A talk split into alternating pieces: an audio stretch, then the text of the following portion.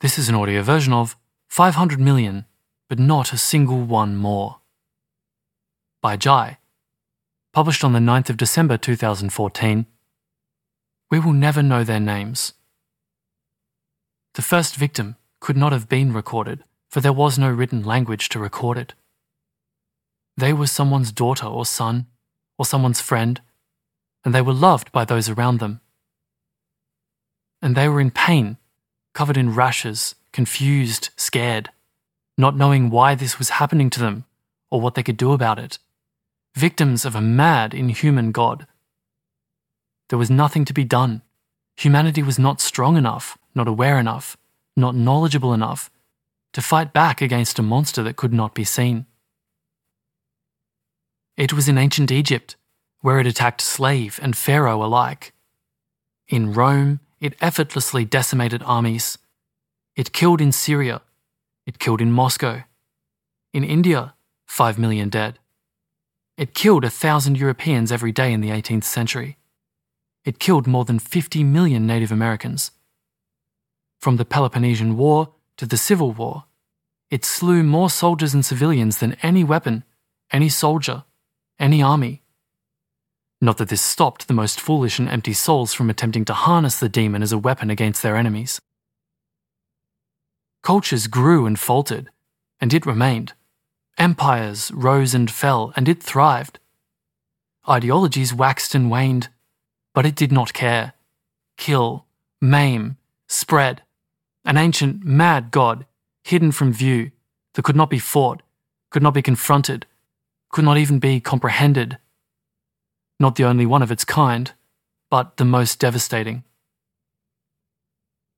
For a long time, there was no hope, only the bitter, hollow endurance of survivors.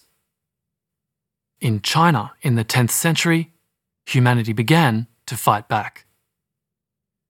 It was observed that survivors of the mad god's curse would never be touched again. They had taken a portion of that power into themselves and were so protected from it. Not only that, but this power could be shared by consuming a remnant of the wounds. There was a price, for you could not take the god's power without first defeating it, but a smaller battle on humanity's terms. By the 16th century, the technique spread to India, then across Asia, the Ottoman Empire, and in the 18th century, Europe. In 1796, a more powerful technique was discovered by Edward Jenner. An idea began to take hold. Perhaps the ancient god could be killed.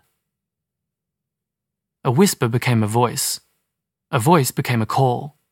A call became a battle cry, sweeping across villages, cities, nations. Humanity began to cooperate, spreading the protective power across the globe, dispatching masters of the craft to protect whole populations. People who had once been sworn enemies joined in a common cause for this one battle. Governments mandated that all citizens protect themselves, for giving the ancient enemy a single life would put millions in danger. And inch by inch, humanity drove its enemy back.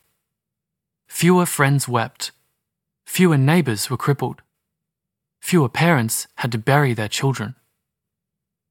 At the dawn of the 20th century, for the first time, humanity banished the enemy from entire regions of the world.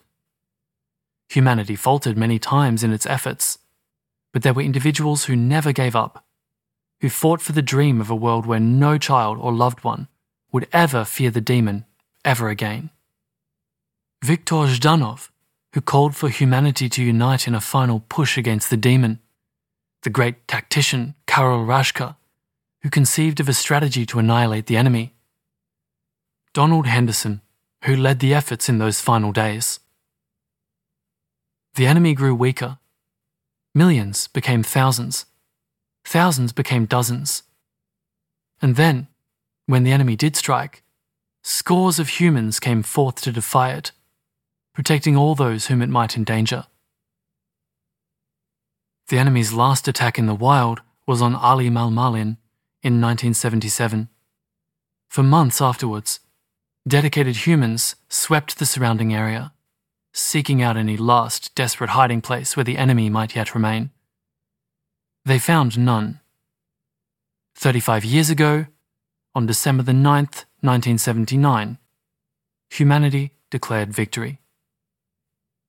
This one evil, the horror from beyond memory, the monster that took 500 million people from this world, was destroyed.